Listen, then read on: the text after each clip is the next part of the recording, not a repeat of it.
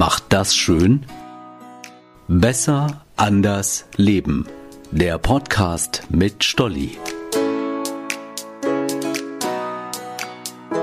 Hey, ich bin Stolli. Die vergangenen Wochen waren emotional arg herausfordernd. Oft habe ich mir gewünscht, einen On-Off-Schalter zu haben. Immer wenn negative Gedanken überhand nehmen wollen, zack, den Schalter auf Off stellen und alles ist schön oder zumindest die Gefühle sind weg, für eine Weile auf neutral gestellt.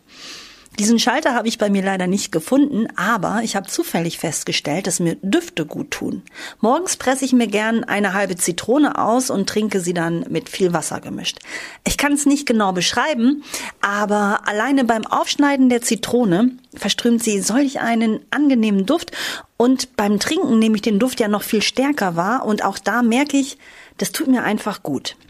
Wie ich jetzt weiß, liegt es an meinem kleinen Duftmanager im Kopf. Den hab nicht nur ich, den hat jeder von uns. Es gibt im Gehirn also eine Instanz, die Düfte bestimmten Hirnregionen zuteilt und so entscheidet, welche Wirkung sie entfalten. Natürlich gibt es auch persönliche Dufterinnerungen. Die sind so wie kleine Zeitkapseln. Frisch gemähtes Gras im Sommer erinnert mich zum Beispiel an Ferien bei meinen Großeltern. Selbstgebackene Plätzchen, schon der Duft aus dem Backofen weckt Kindheitserinnerungen. Das sind meine persönlichen Dufterinnerungen. Es gibt aber auch Aromen, die bei allen Menschen ähnlich wirken. Nehmen wir als Beispiel Vanille. Einfach alle lieben Vanille, weltweit, sagen Geruchsforscher. Die Königin der Gewürze wird auch in der Aromatherapie eingesetzt. Vanillearomen sollen die körperliche und geistige Leistung steigern, Stress abbauen und Depressionen lindern. Früher wurden sie außerdem als Aphrodisiakum genutzt.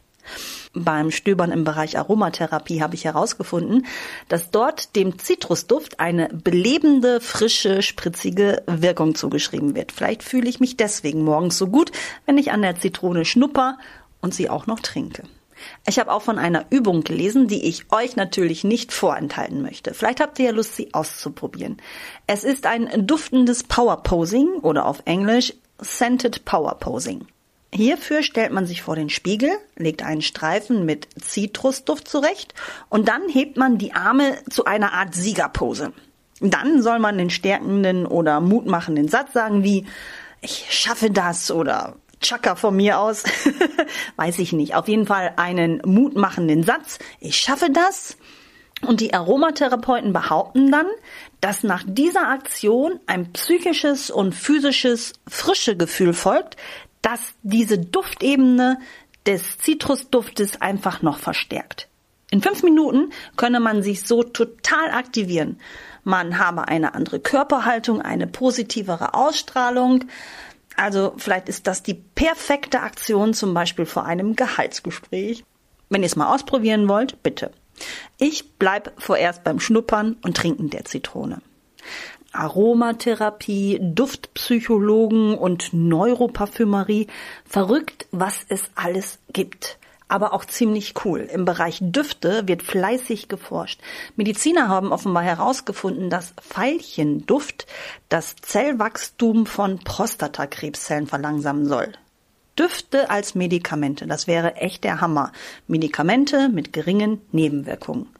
Apropos Medikamente, minzige Düfte wie Pfefferminz sollen gegen Kopfschmerzen wirken und on top sind sie Stimmungsaufheller, ähnlich wie Lavendel bei Stress im Büro also vielleicht mal ein bisschen Duft von Minze und Lavendel versprühen. Schön ist ja, dass wir zurzeit draußen an fast jeder Ecke herrliche Düfte finden, die gute Laune machen. Lavendel, Kamille und Rosen zum Beispiel. Rosenduft soll auch entspannend und harmonisierend wirken. Das probiere ich jetzt aus. Ich werde mich mit einer Tasse Kaffee in den Garten setzen, zwischendurch an meinen Rosen riechen und den Moment genießen. Liebste Grüße, eure Stolli.